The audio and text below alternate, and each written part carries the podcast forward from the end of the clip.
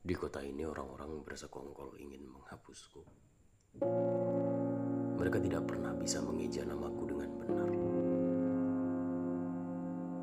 Aku harus mengenakan nama entah siapa ke mana-mana. Berganti-ganti. Mengubah hari-hariku jadi tempat persembunyian. Hidupku bagai penyamaran yang takut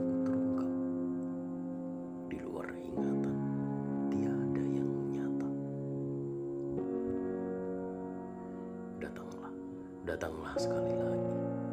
Kembalikan aku ke dalam tubuhku. Aku ingin tetap mencintaimu dengan nama yang sama.